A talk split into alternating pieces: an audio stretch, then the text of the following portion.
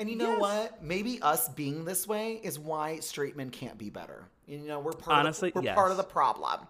We are part of the problem. Because it's like, you're right. We all say, like, why can't straight men be more open-minded? And then when they are, we're like, you're a faggot.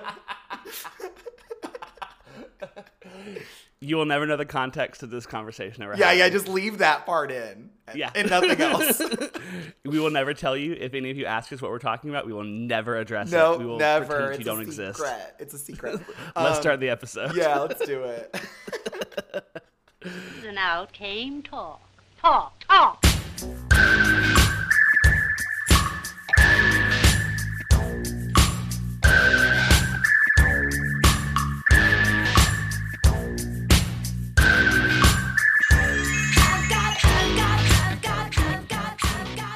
Hey everyone. Hi. Welcome back. It's Straight People Movies. It's Straight People Movies, baby. Yeah, that's right. It is your favorite podcast where each week we two gays, we explore movies straight people love and we ask why. Why? We're done with the bit. Why am I hands so big? Oh, I want to be big. Why am I small? Big. It's okay because that joke is not nearly as creepy as some of the content of the film we're about to discuss. I know. This is actually the tamest part of the yeah. Well, anyway, I'm Kirk Van Sickle. I'm Dylan Garcia. And that's right. You might know because you clicked on the link and we already referenced it. We are watching American classic Big. Yeah, that's right. Big. I love the poster for this movie because it's just Tom Hanks' face. Yeah. And the tagline is Big. Have you ever had a really big secret? Oh, that's what the tagline is? Mm-hmm. See, there's... The thing, I wouldn't consider this a secret, though. Like... Because you can't reveal it. He's not very good at hiding it. He's not good at hiding it. And the thing is, like, you can't. It's not like a secret where it's like, I accidentally killed someone in summer vacation of 19 when I was 19. Whatever. That's a secret. Yeah, that's a secret. Don't tell anyone. You can't reveal unto people that you magically transform into an adult. What if the tagline was, "Have you ever had a really big problem?" See, that's the thing. Because he's looking to solve the thing. Yeah. Yeah. Tagline doesn't make sense. We're going back to 88. We're gonna go to a Zoltar machine. Girl, we're going back to 88. We're talking to the marketing person for Big. Your tagline doesn't make any damn sense. Well, this movie doesn't make sense. This movie doesn't make any sense. And you know what? That's okay. That's what I love about these 80s movies, these fantasy-esque 80s movies, is you're just like, huh. Well, that's the whole joke of the 80s, right, where it's like everyone was on coke the whole time and someone was just like, what if they made a movie where Tom Hanks was a 13-year-old boy and then became Tom Hanks?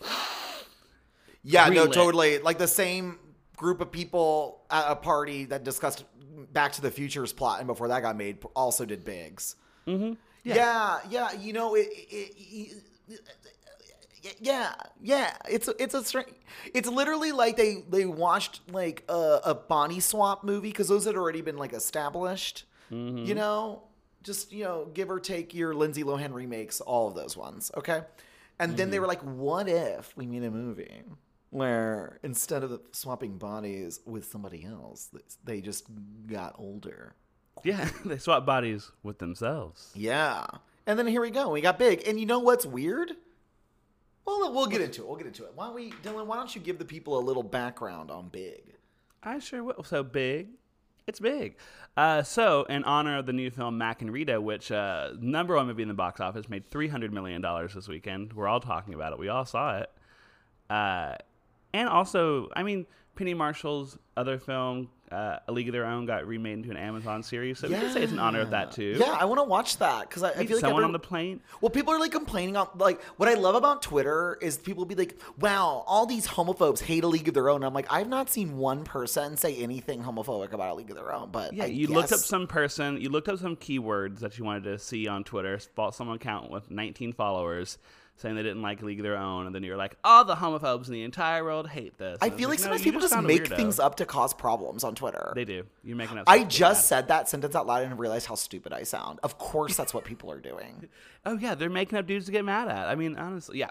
Anyway. We are discussing 1998's Big, directed by aforementioned Penny Marshall and starring Tom Hanks, Elizabeth Perkins, Jared Rushton, David Moscow, and Robert Loggia. And the plot of the film, if you haven't seen it before, is Josh Baskin is a boy who is wished to become a grown-up, comes true, and then he proceeds to become the only adult to ever have a good life. Yeah. You can currently stream it on Starz. Imagine, like I'm a smart and fun guy. Why can't I just get a random six-figure job because I like a thing? No. Why am I not the VP of marketing at Criterion? For real, and then moved to a downtown Manhattan loft. Oh my God. Girl, I can't help but to be like, his place was dope.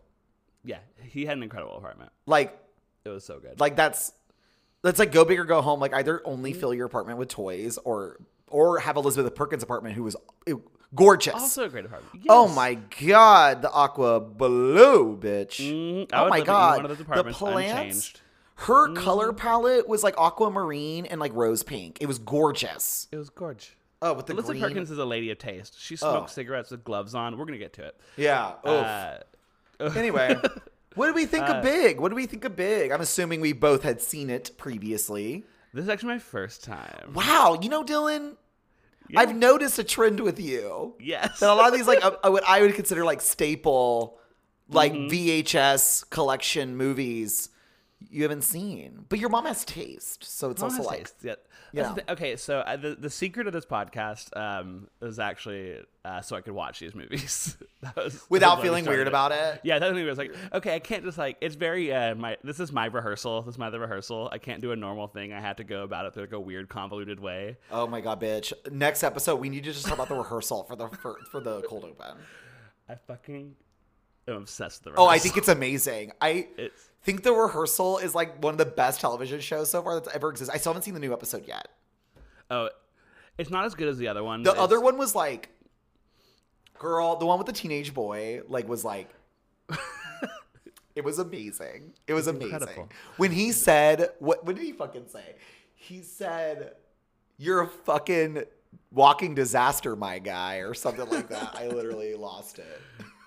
I had to watch that show through my shirt, through a pillow, through my arms, through I'm barely hearing it. It's mirrors. I'm watching. It's performance art. It's basically Marina Abramovich. Yeah, it's genius shit. I love it. I'm so sad it ends next week. And that's so crazy. But also I guess it couldn't have gone on forever. No, they can't. It cost $1 billion an episode. But speaking of costing $1 billion an episode, I don't know. Big was incredible. Big rules. Love it. I wouldn't go as far as to say it's incredible, but I definitely, compared to some of these other rewatches I've done for the podcast, I really enjoyed this one a lot more than some of the other ones. I'm going to rate this higher than 7, if that says anything about me. There's so many scenes in this movie where I was just what I like about this movie a lot is that it takes a lot of times to just kind of breathe. Yeah. The really famous F.A.O. Schwartz piano scene. Amazing. It's so good. I teared up during it. Yeah. Not just because it's a beautiful, nostalgic movie moment that even if you hadn't seen it before, you're familiar with the scene because it's used a lot in montages of 100 years of cinema, but the scene is so simple, but executed perfectly. Penny. She knew. Yes. Gorgeous. Yes. Such one of my favorite earnest scenes in a film probably ever. It's brilliant. It's just timeless. It's both the characters in the scene get something out of it, and you can tell they both feel joy. He feels joy because he finally gets to be a kid again. Tom Hanks feels joy because he gets to be normal and play in his weird adult body, and it's just such a beautiful scene. It's crazy how much of this movie works. Because so much of it is dated and weird and uncomfy. We'll get into it. It's not no one has ever said this before about the movie. Yeah. But I think what really makes the film work and why I liked it so much is because Tom Hanks is truly incredible in it. And honestly, this might be his best performance ever. It's so cool he got an Oscar nomination. I love that he was nominated for this. What a cool nomination. Yeah, we don't do shit like that anymore. Man. We do not. It would be if Channing Tatum got nominated for 21 Jump Street or something. Yeah, it really is. Here, let me see that year. You said he lost to. Did he lose to Dustin Hoffman?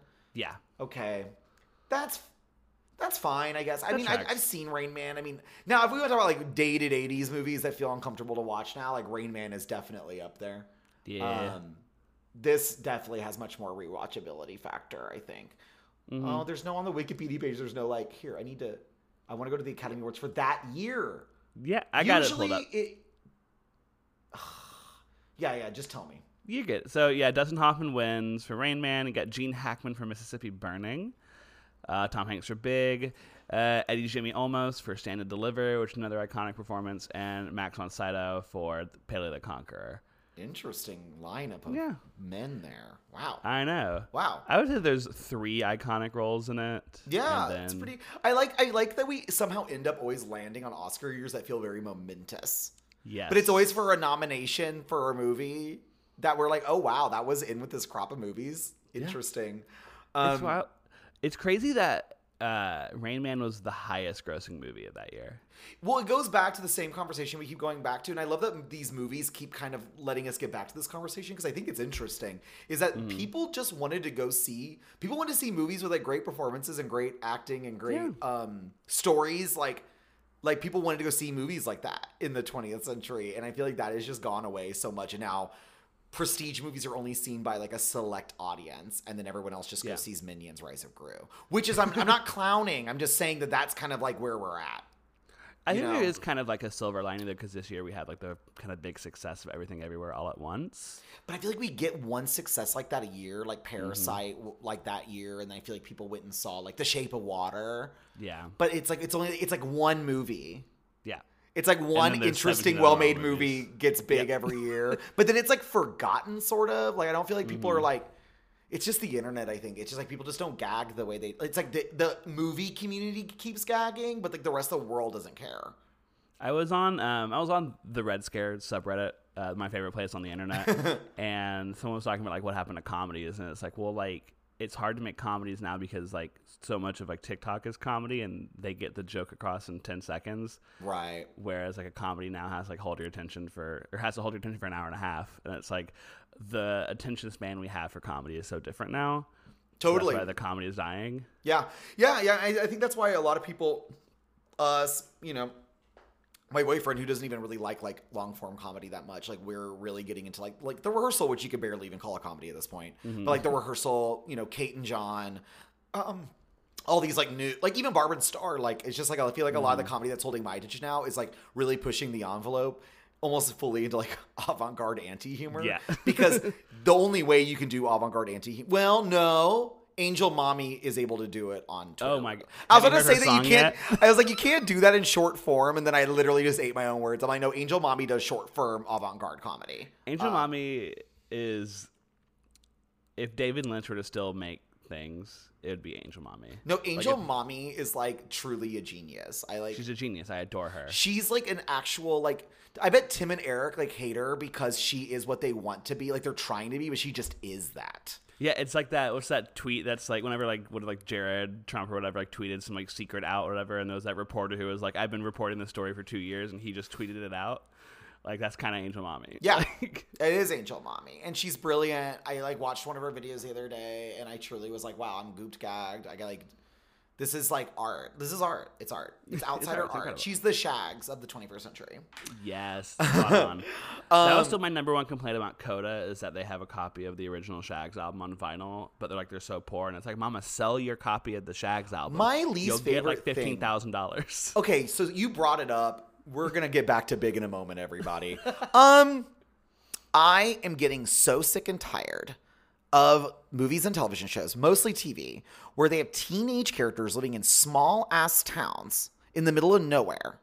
And they have, like, the most, like, prestigious taste in things. I understand that if it's set in the modern day, like, yes, we have the internet and this and that, blah, blah, blah, blah, blah, blah. But even then, I was such an internet bitch in my teen years.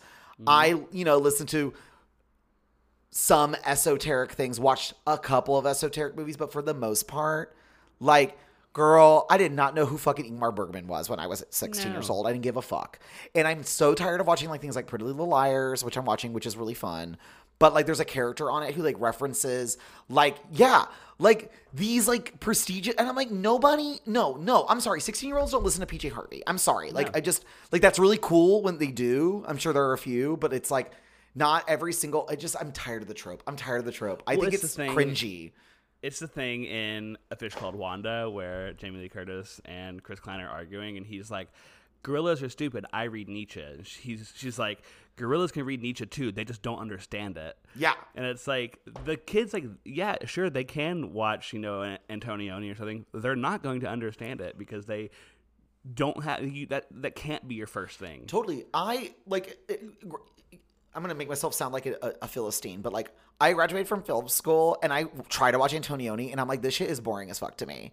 Like I feel like I need like a full essay and I need a professor to guide me through his work because I'm literally like, I don't get it. Like I don't get it. I was like, it's pretty. I could like put it on mute and enjoy it. Like, but I put it on in the background for a party. But I watched La Ventura. I literally was like, Mama, I'm about to fall asleep. Like, bitch, I don't know where your friend is. I don't know where your friend went. Why are we still looking for your friend?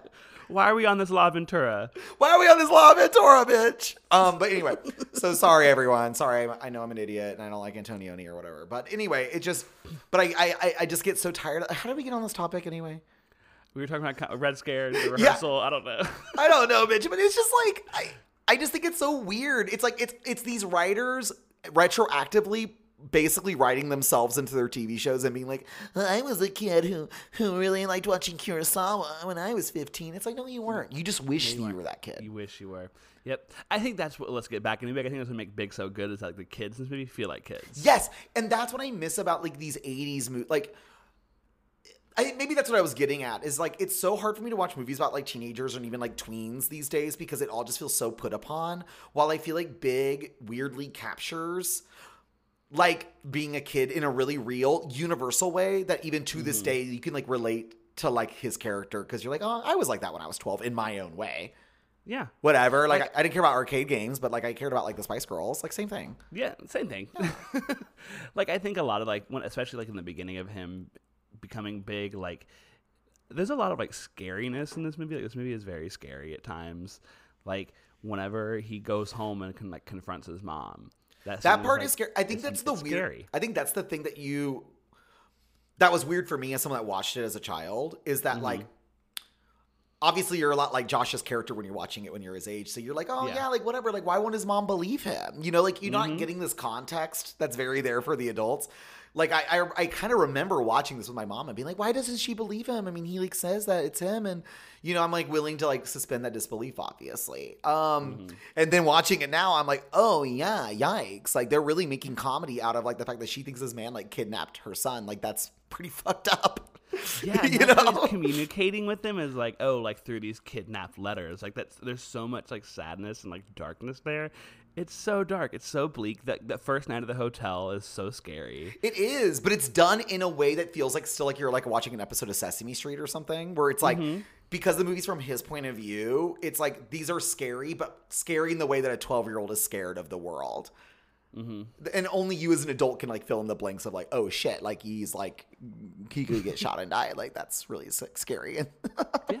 But to him, he's just like, Mom, like where are you? So Tom Hanks rules in this. Yeah, he's like, great. Have we ever talked about Tom Hanks in this podcast? Yeah, before? Forrest Gump. Yeah. Oh, that was like episode like 4 or something. Yeah, It's been a minute. We can talk about him again. Let's talk about him again. I think he rules. He's great. You know, this was his like breakthrough performance. Yeah. That's so cool. It rules that like because he did like TV, and I remember he was on a good episode of Love Boat. Oh yeah, I've never really gotten into watching like old television. I think that was his first role. He was an actor. He was like a cameo in a little thing, but yeah, he was like on an episode of Love Boat that I watched recently. I got into Love Boat for like 2 days. Oh yeah, that's kind of cute. Yeah, I feel like that'd be like a nice thing to like get stoned and watch. Oh, it's so great to get high and watch Love Boat. Yeah, and because the episode, everyone you can tell is drunk the entire time. Yeah. It's kind of like when you're watching Popeye and you can like smell the cocaine. Yeah. Exactly. Yeah. Mm-hmm. But yeah, it's cool that he, and then he just has a pretty incredible run after this. It's like The Burbs, Turner and Hooch, Joe versus Volcano, League of Their Own, Bonfire of the Vanities, Sleepless in Seattle, Philadelphia, Forrest Gump, Apollo 13, That Thing You Do, Toy Story, Saving Private Ryan, You Got Mail, Toy Story 2, The Green Mile, Castaway, My Big Fat Greek Wedding. He was just a producer on that, but Road to Perdition, Catch Me If You Can, The Lady Killers is his first flop. Yeah, you know, he really is, and I know we've talked a lot about, like, recently, like, the death of the celebrity and of the movie star. Tom Hanks is the last male America sweetheart. Like, I don't think any, I think when he dies, you know, it's which done. Will be a very sad day because we love, we all, he's so likable that even though he birthed Chet Hanks, we still are like, but Tom Hanks is the best, you know? Mm-hmm. It's like, clearly not, because you wouldn't have a son like that. No. If there wasn't something wrong with you a little bit. Mm-hmm. But yeah, he's like Jimmy Stewart in that way. I think that's the only person I could compare him to. It's like he's got that Jimmy Stewart level of like relatability, and I feel like it's like him and Jimmy, and that's like it of all of cinema. Like because most male leads are like they're brooding or they're hot or you know, and Tom Hanks is just like a regular Joe that's really charismatic. I think he's cute and big. No, he's attractive. He's cute and big. But what I'm saying is like your cool. He's not like your friend's cool dad. He's like your friend's dad that's nice to you. He's like almost like Tom Hanks can play like a role that like George Clooney or Brad Pitt could play in like say Ocean's 11. Like Tom Hanks is always gonna. That's why it's always fun when he does play against type, because most of the time he just plays really relatable. Well, have you seen Elvis yet? People.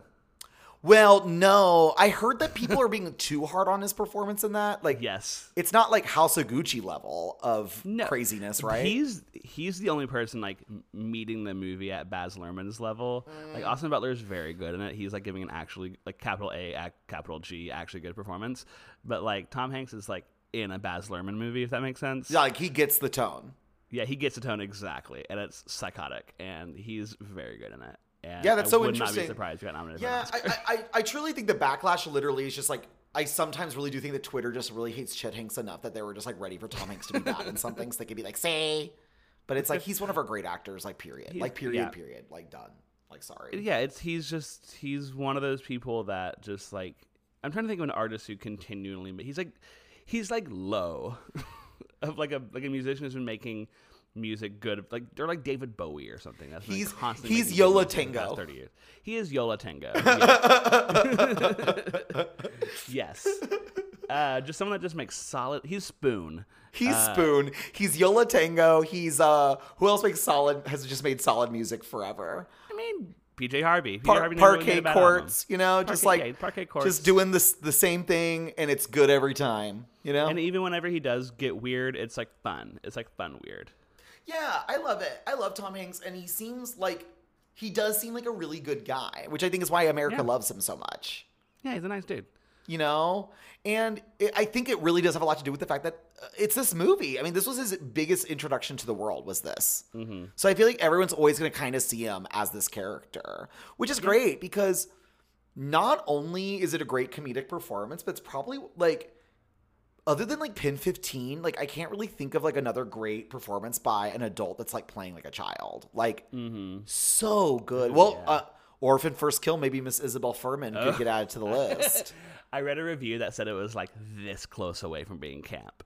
Well, Jesus was telling me that, like, people are saying that, like, the movie He said that some reviews are saying, like, the movie knows that people had low expectations, so they really did camp it up a lot and make it a lot of fun. Okay. And I'm like... What more of an insane sequel that no one ever needed, like, to be made, like, it's like an Orphan. Like, it's like, it was like a mild hit in 2009 and then everyone forgot about it. Like, I love it. Like, it's perfect. Yeah, nobody remembers the movie. They just remember the twist. It's a twist only movie. That's all I remember. And I remember Vera. Yeah, Miss Vera. Is Vera one of our underrated, like, adult... And I mean adult, like, in her 30s, scream queens. Yeah, I think that Vera's just underrated in general. Like, I think she's going to have a Laura Linney-type career where it's like, you know, Laura came, you know, did some bit roles, got nominated for You Can Count on Me, has been, like, working consistently since then, and, like, is finally winning Emmys. You know what I mean? Like, it's like, I feel like Vera's going to have a similar path. It's like she, you know, came out, nominated for an Oscar, up in the air, worked consistently, and then she's just going to, like, win a bunch of TV awards one day. Yeah, I mean, she was nominated for an Emmy for Bates Motel, a show that only my sister watched, And I just want her to. She's in an Apple TV show now.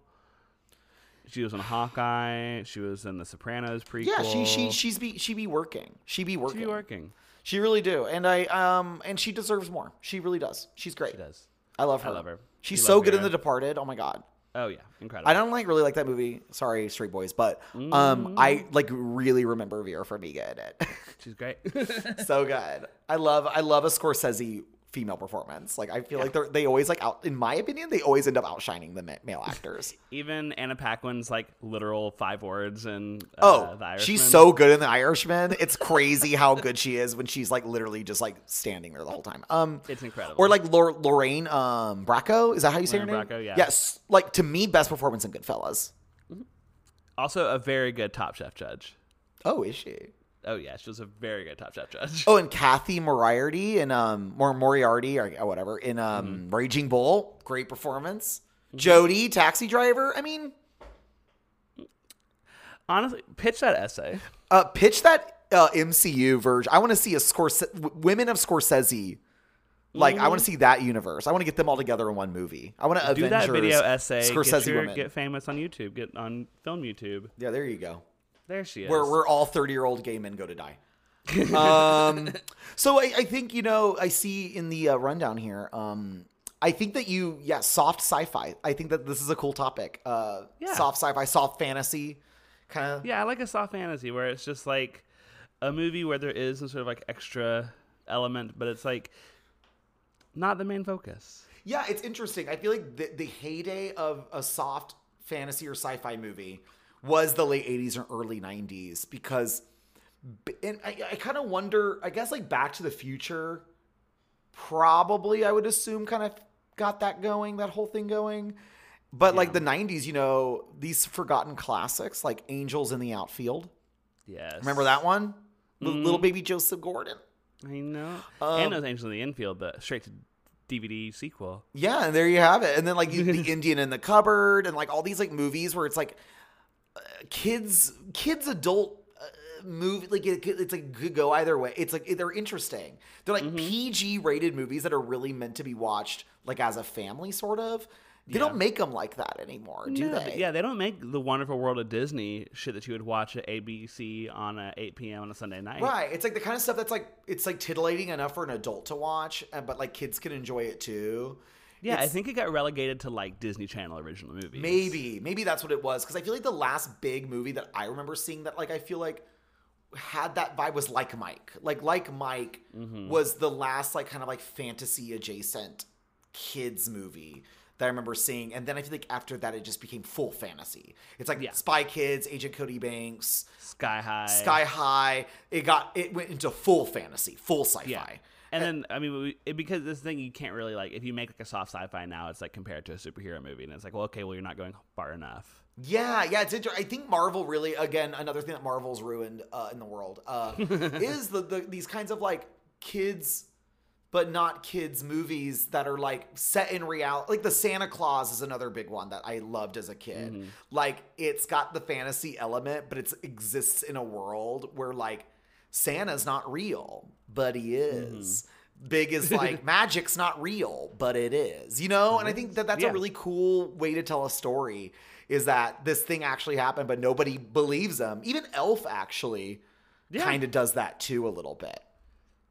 Yeah, because I've talked about it. I was going to say we talked about it. Literally only me. I've talked about it. But that movie, talking about Christmas movies, because I think Christmas is where it's allowed. You have to have. Yeah. But even I'm trying to think of the last Christmas movie, The Nutcracker and the Four Realms movie that only I like. That movie is hard fantasy.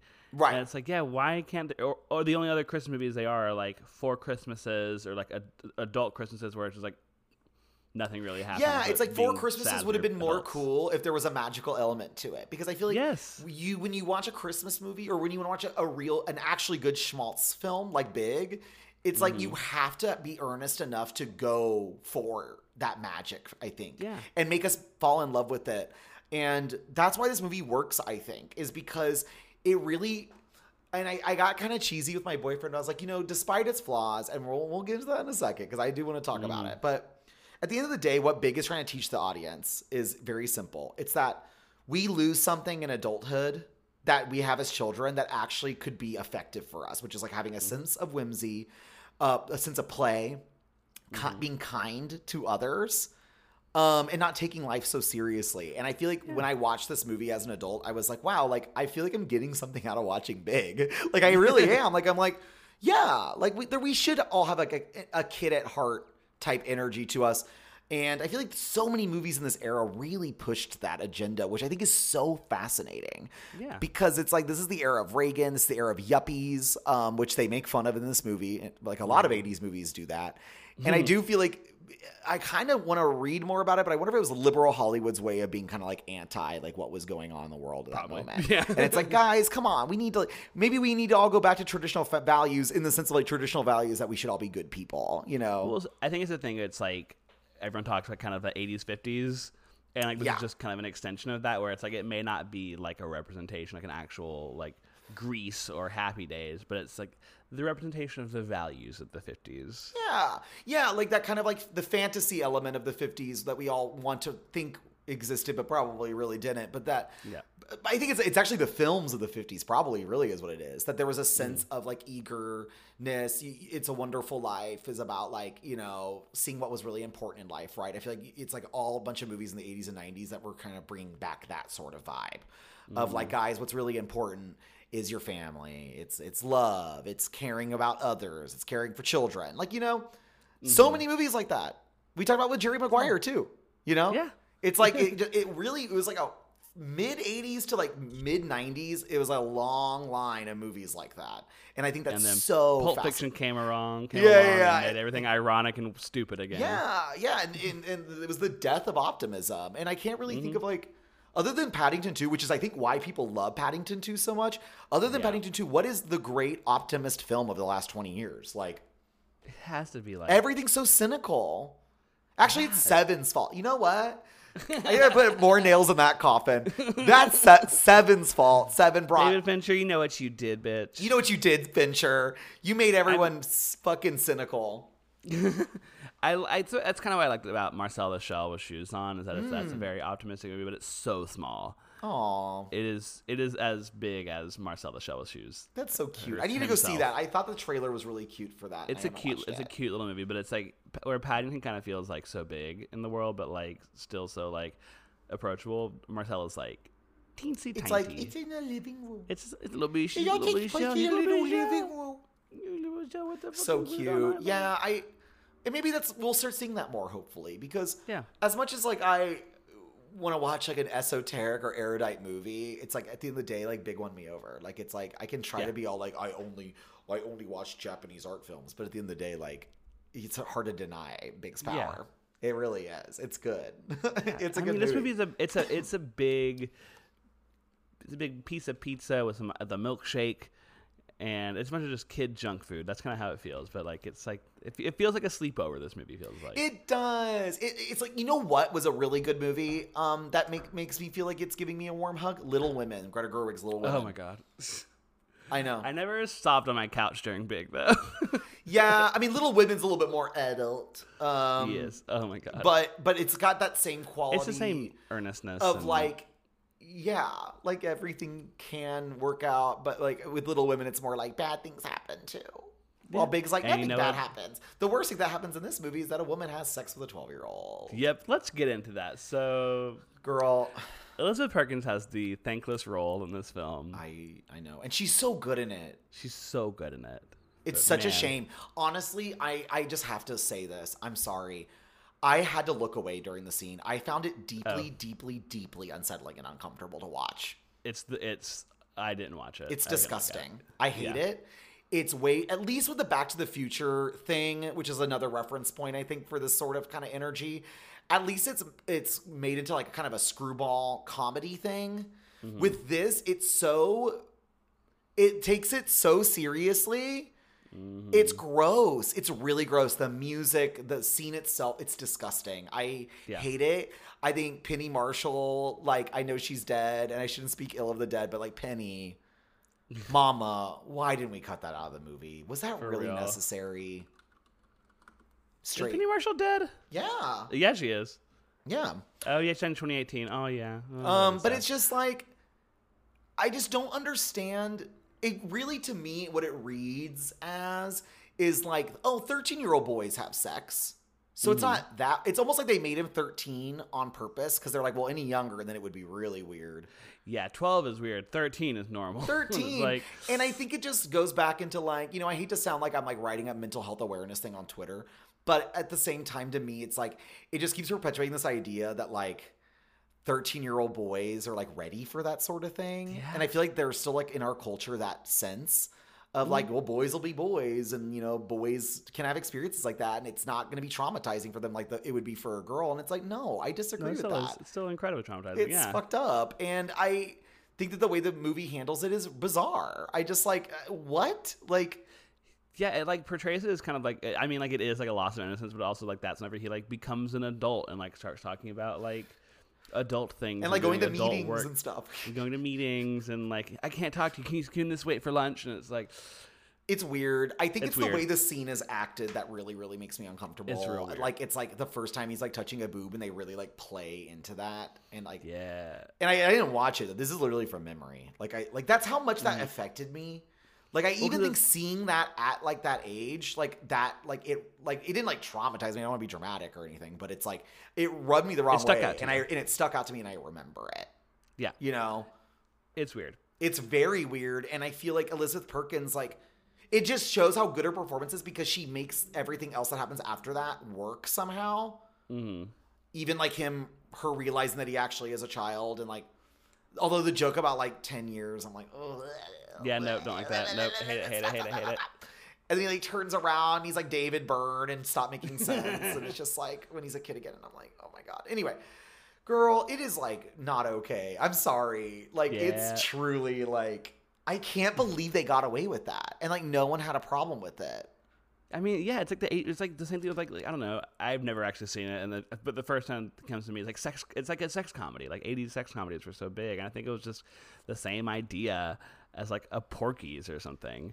Yeah, well, yeah, because like in things like Porky's or like Revenge of the Nerds, like there's so many uncomfortable scenes in that that are similar in quality, where it's like, oh, like having sex with like a child is like, okay, it can be a punchline if you like don't know that they're a child. Like that's what Big does too. It's like, she doesn't know. So it's not weird, but it's like, but we know, like, why are you assaulting us with this? Like, that's so gross. Yeah, I like,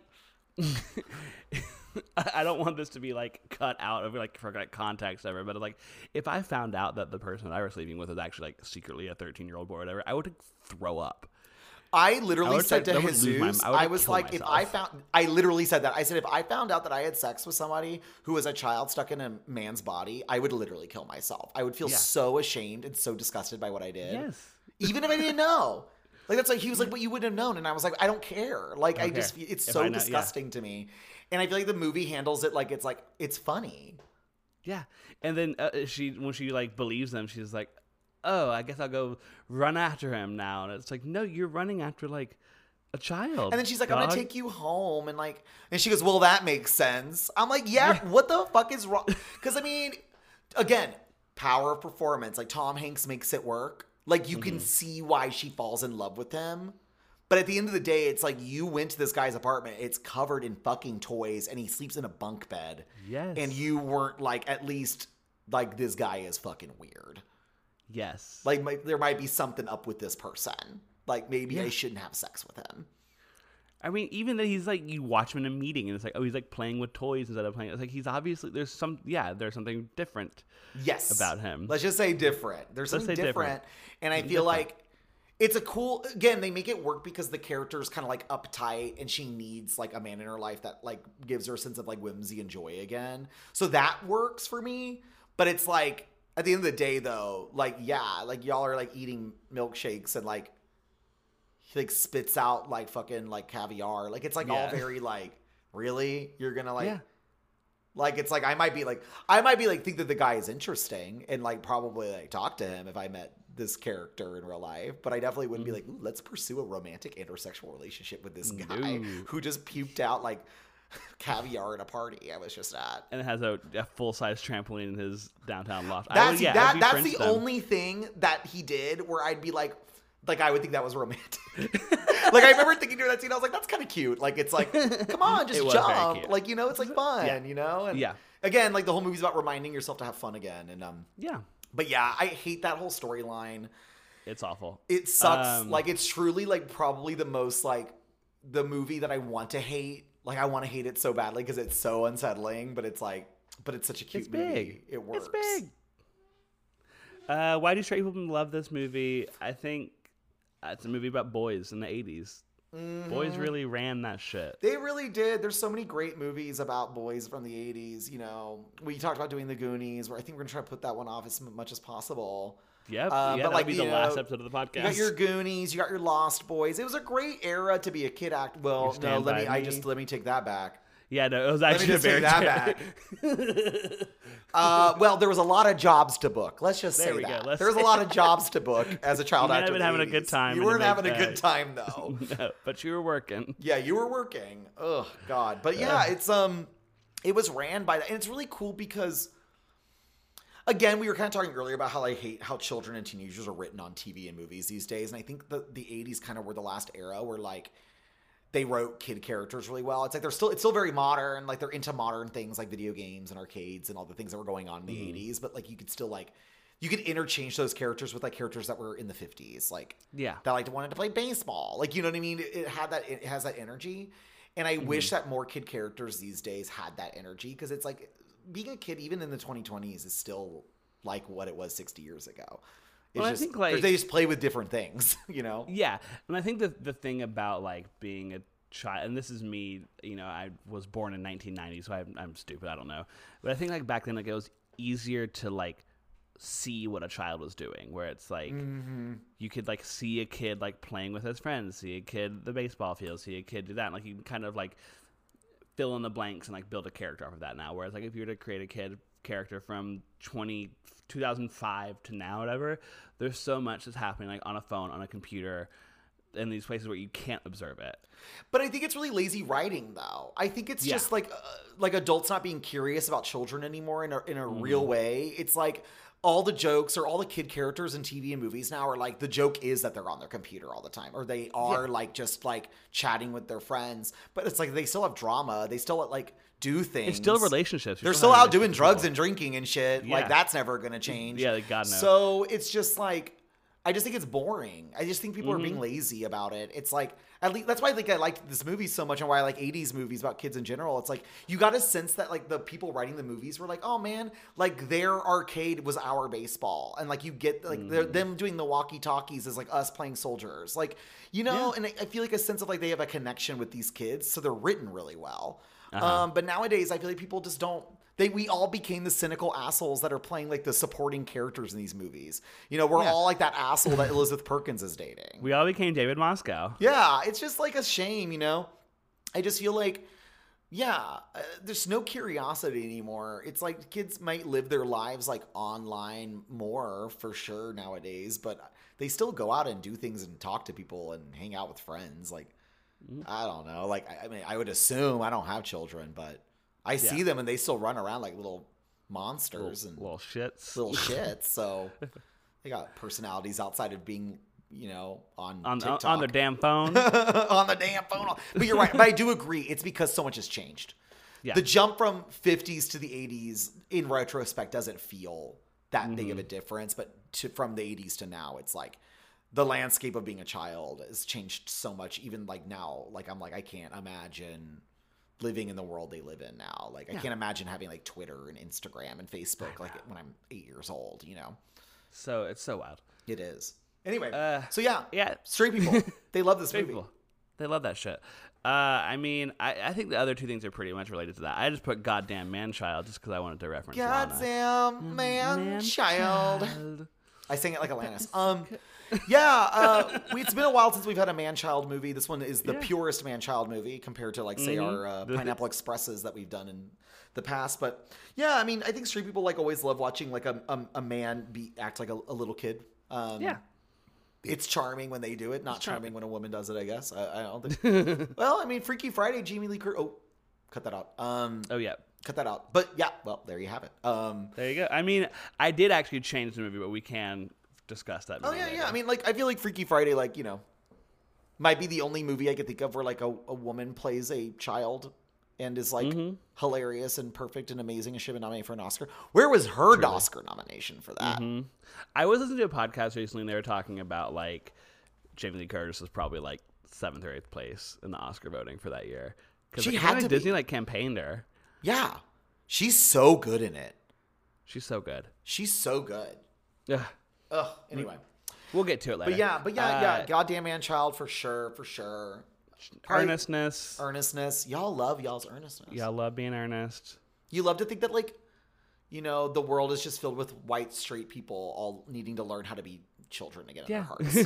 And that must feel really good. And then nothing bad will ever happen to what is ostensibly, like, a homeless man. Yeah. Yeah, nothing bad happens. What about the fact that that fucking little kid is, like, busing from New Jersey to Manhattan every single day to go hang out with his friend for a whole afternoons? He skipped school for, like, a month. Yeah.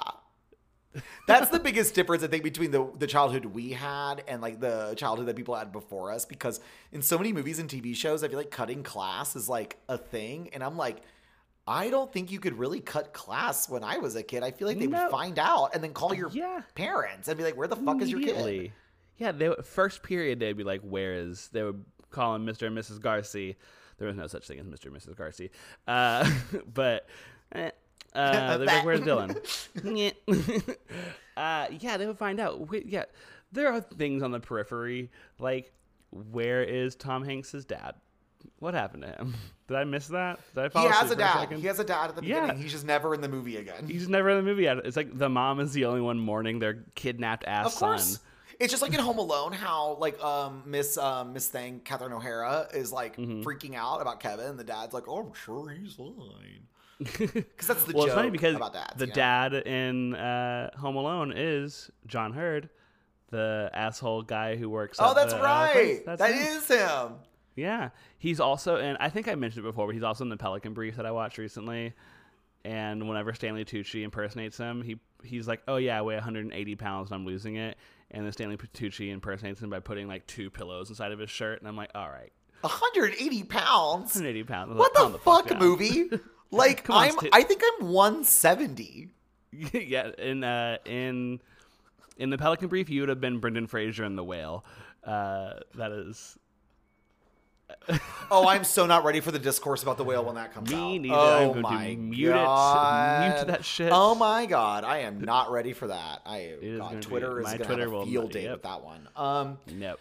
Why do gay people like this? Yes. Speaking of The Whale, why do gay people like this? Elizabeth Perkins. She's incredible in it.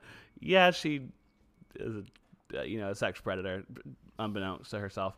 But she's iconic. She smokes cigarettes. She has wonderful 80s hair in a bun. Yes. So big. It's just so much hair. She wears amazing outfits throughout the film. She's good at her job. She's a working woman. She fucked her way to the top and then gets very upset when that guy is like, aren't I in a long line of people you fucked to get to the top? And she's like, how dare you bring up that one? I thought that was very gay of her. She's like, all the other ones were okay for you to give me shit about, but that one, that was a low. I mean, and she's iconic. I feel like she's so deserving of someone to be. I say it all the time. I think she'd be great in Yorgos. Ooh, she would be good. They need to take every 80s and 90s actress that doesn't really, like, work as much anymore and just put them in a Yorgos, like what he did for Alicia. Mm-hmm. Like, oh yeah, just give her a 5-minute cameo. She would absolutely eat it. Remember, you know what the worst cameo comeback ever was? Remember when everyone was, like, gagging over Winona Ryder being cast in Black Swan, and then her scene is like that? Yeah, it is 15 seconds. I literally gagged when I saw it in the theater. I was like, wait, that's it? Because, like, people I remember online at the time were like, oh my God, Winona's going to get nominated. She's this is her comeback performance.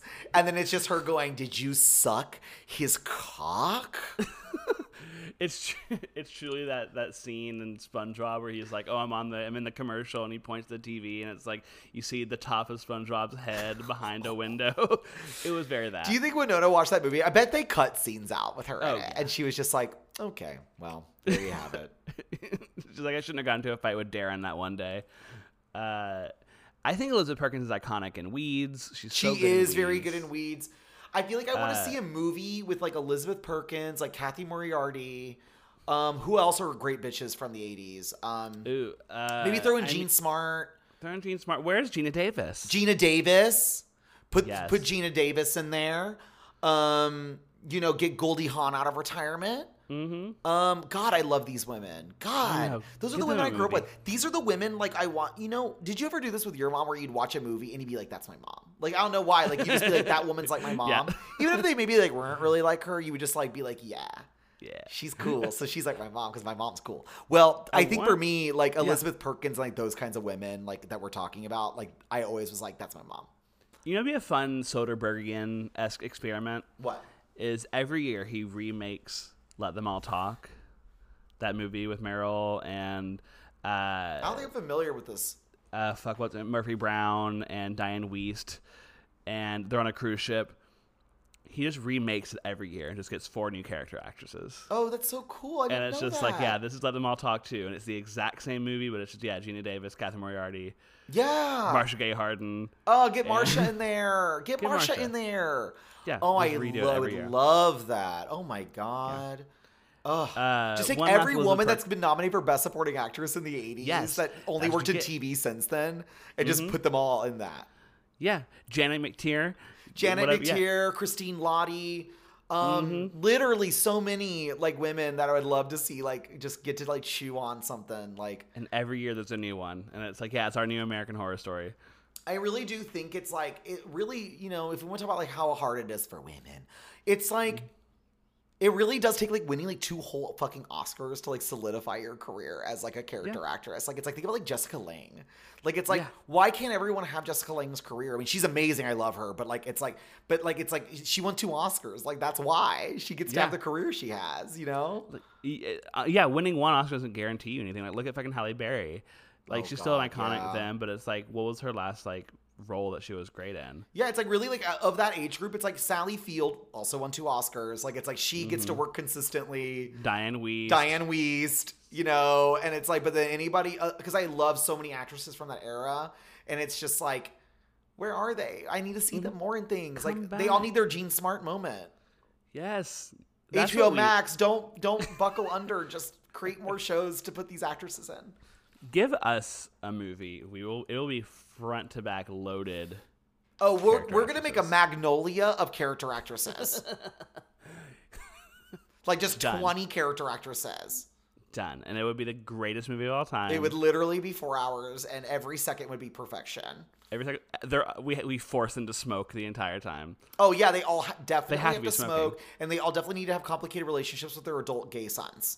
Oh, yeah. And we'll play all of them. Yes. Yes. Okay, cool. I think it's just a small moment. Okay. But, real quick, back to Elizabeth Perkins. Oh, yeah, of course. 2 seconds. She's in The Ring 2 as, like, a nurse or something, and that she's the person who injects herself with air so she dies. Oh, my God. I didn't even... I remember I saw The Ring 2 theaters, and it might be still one of the worst movies I've ever seen in my life. It's awful. Elizabeth Perkins is incredible in it. It's really cool that Sissy Spacek was in the first Ring and Elizabeth Perkins was in the second one. I'm, like, obsessed with that. So there's a woman. So they're having a little dinner party, and Tom Hanks goes to help their son with his algebra homework. That was such a cute moment. It's my favorite part of the movie. Such a good moment. Yeah. And the mom comes in, sticks her head through the door, and goes to Elizabeth Perkins, "You're right. He's wonderful." Okay. I just, like, can't do... Like, it's so funny how many scenes from this era are about, like, fathers being mean to their children. And then, like, someone just, like, talks to a child. And they're like, wow. He is wonderful. He's so great. It's like, wow, were parents just really... Well, you know what? I think I answered my own question. Because all those kids from the 80s, those were Gen Xers. And look how they all turned out. Look what happened to them. It's because their parents were all assholes. Yeah. Yep. There you have it. And I think the office that they work in is gay as fuck. It was a very gay office. Like that, like I saw like around the elevator, there was like, did you notice like the weird like melted stone, pink stone coming out? That was wild. So many columns. Oh God, I love 80s aesthetics. It's like the weirdest mixture between like tackiness, but it's like also very like artful. It's like bizarre. Everyone just decided like minimalism, but make it like really ugly, like gemstone colors. Like it's amazing. It's maximalist minimalism, and it's incredible. It's really gorgeous. Yeah, I love it. This is our gay recommendation section where we recommend something a little gayer than the movie that you just watched. And there's two. Yeah. I added one because I remembered it. We talked about it earlier, Freaky Friday. I mean, yeah. Specifically 2003's Freaky Friday. It's incredible. Yeah, I've never seen the original, so. I have. It's fine. I don't really remember it because I was probably like 8 whenever I saw it. Incredible. The only thing I would dig against it is a scene where Jamie Lee Curtis as Lindsay Lohan is talking about music with Chad Michael Murray or whatever, and she goes, "The white stripes, ugh, get a bassist."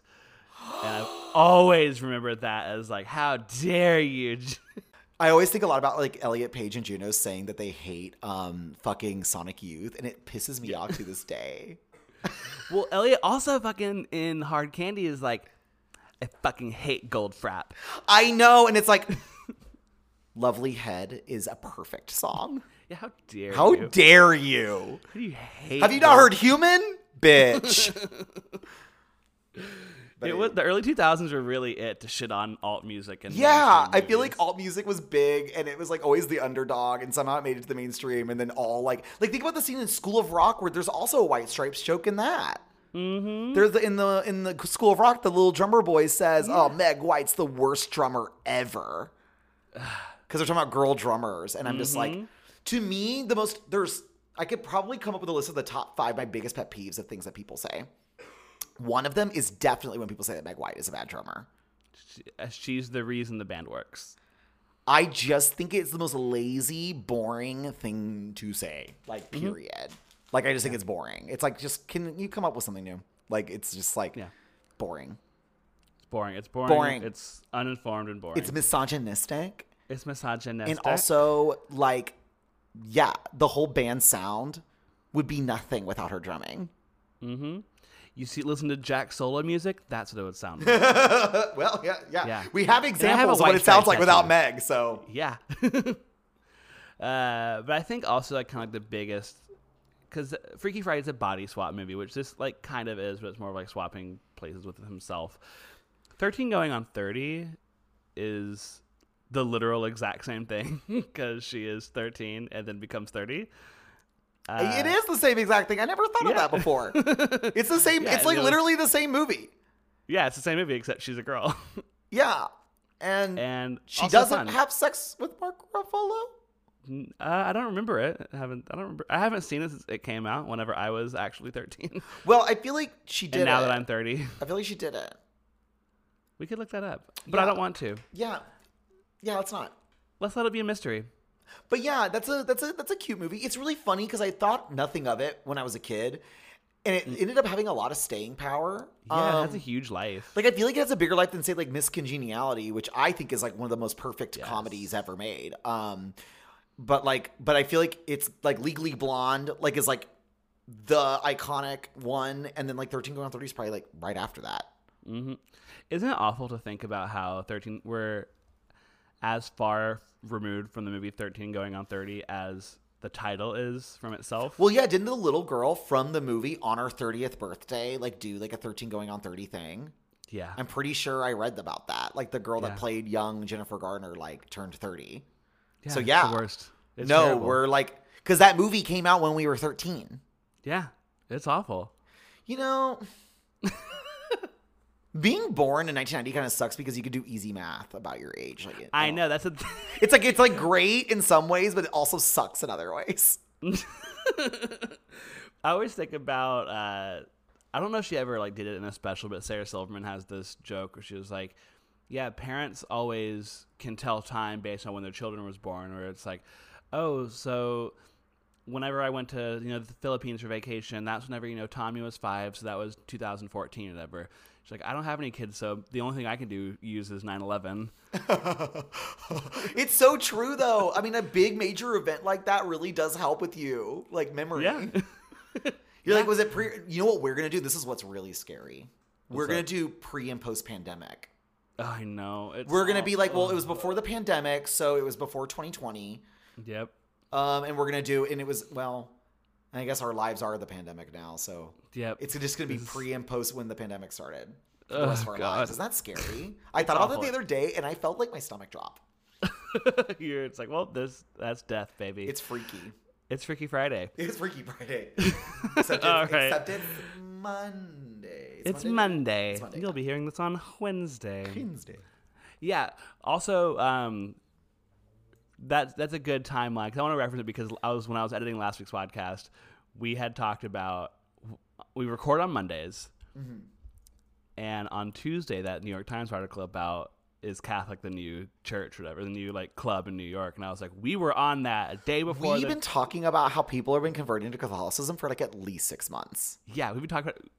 We were here before the New York Times, okay? Yeah. So just know that we were there first. That whenever we talked about people converting to Catholicism, that was before the New York Times article. Don't you get so annoyed when you read an essay like on a website that you're like, I came up with this idea like 5 years ago. Why didn't I write this? Yes, I know. It's terrible. Like when Pitchfork wrote about how indie influenced the entire decade for rap and R&B music, I was like, I've been saying that for like 8 years now. I was like, the XX and like Dirty Projectors have had like just as much of an influence on like R&B and hip hop as like Frank Ocean The Weeknd did, and it's like crazy. And then they like wrote an article about it on Pitchfork, and I was like, fuck. Who's in my DMs? Who's reading my notes app? And they literally said the same thing I did, which is like it all started with when Beyonce and Jay-Z went to go see Grizzly Bear. Mm-hmm. I was like, that's when it started. Yep. That's when it started. Like the collide happened. Our brains are too big for this podcast. Damn. We need to be famous. We need to be famous, but where we have terrible work ethic and mental health problems. Someone make us famous now, please. Thank you. Yeah, I want to be like Chloe Sevigny and just be like walking around the streets of New York, and someone's like, "You're cool. You get to be the it girl." And I know, and be weirdly like, and be weirdly not good at acting, but like good at acting. Be nominated for an Oscar anyway. That's my favorite thing about Chloe Sevigny is she's kind of not good at acting, but she's just like so weirdly charming that like she kind of just does the same thing in every performance and it just works. Yeah. It's bizarre. It's best job. Dream job. I love it. I love her. Ugh. I love her. I love you, Chloe. I like watched like one episode of The Girl from Plainville and I'm just like, ugh. I love that she just does roles where she's like, can I wear like a tourist sweatshirt and like ugly skirts and like make my hair look bad? Like she just always wants to play like not hot, cool, interesting. Like that's what's cool about her though, is she thinks those kinds of people are very interesting and she wants to play them. And I'm like, you know what, Chloe? You fucking rule. Girl. Yeah, she rules. Like that outfit. I think about her look in Zodiac like once a week. You think about her wig? I think about that those glasses and that wig and from Zodiac. Like I'm like, she must have come up with that. Oh, that was from her private collection. She literally was like, no. It's you said it was the 60s? You said it was the 70s? I got it. Don't worry. Yeah, I'll do my own makeup and hair. Got it. Yeah, the costume department, y'all can have the day off. Don't worry. Yeah, go to Pinkberry. Yeah, it's just like I watched Feud Betty and Joan, and I didn't know that Bette Davis came up with her own makeup for whatever happened to Baby Jane. Isn't that fucking like, iconic? It's like white face and incredible. And then the little like heart thing. Genius. Bette Davis is the coolest person ever. Dude, you should watch Feud Betty and Joan. I like wanted to watch it when it came out and it was like never on anything, and then it's now streaming on Hulu. Okay. And honestly, I think it's my favorite thing that Ryan Murphy's ever done. Okay. It's a lot of fun. I love Baby Jane. It's a lot of fun and it's actually pretty poignant too. Okay. And Susan Sarandon kills it as Bette Davis. Hell yeah. Yeah. Watch it. Yes. Watch it. I will. Yeah. Thank you. Stanley Tucci's in it. Stanley Tucci's in it as Jack Warner. Like, what else do I need to say? And who plays the bear? Is it Victor Bruno? Is that his name? Oh, the actor they got to play him looks so much like him. I don't know. I don't think he's like a big actor or anything. Oh, and Kiernan Shipka plays Bette Davis's daughter. Yes. It's so good. Let's see. Oh, Catherine Zeta-Jones plays Olivia de Havilland. I mean, what more do you fucking want? Yes. Who played him? It was where the fuck is he? Well, we'll never know. Well, Dominic Burgess. Dominic Burgess. Never heard of him. He's in Doctor Who. It's Always Sunny in Philadelphia. He's English. Ooh. Yeah. But yeah, it was really, really fun and sad. Okay. I feel like because of Mommy Dearest, like Joan Crawford's like legacy is what it's become in the gay world. Yeah. But I feel like Feud did a really good job of being like, she was pretty like she's fucking high camp and petty as hell, but also she's like a very complicated person, and it's like she's so fascinating. I'm like now kind of obsessed with Joan Crawford after watching the show. Hell yes. Life was so interesting. You should talk to past and future guest Kyle Amato.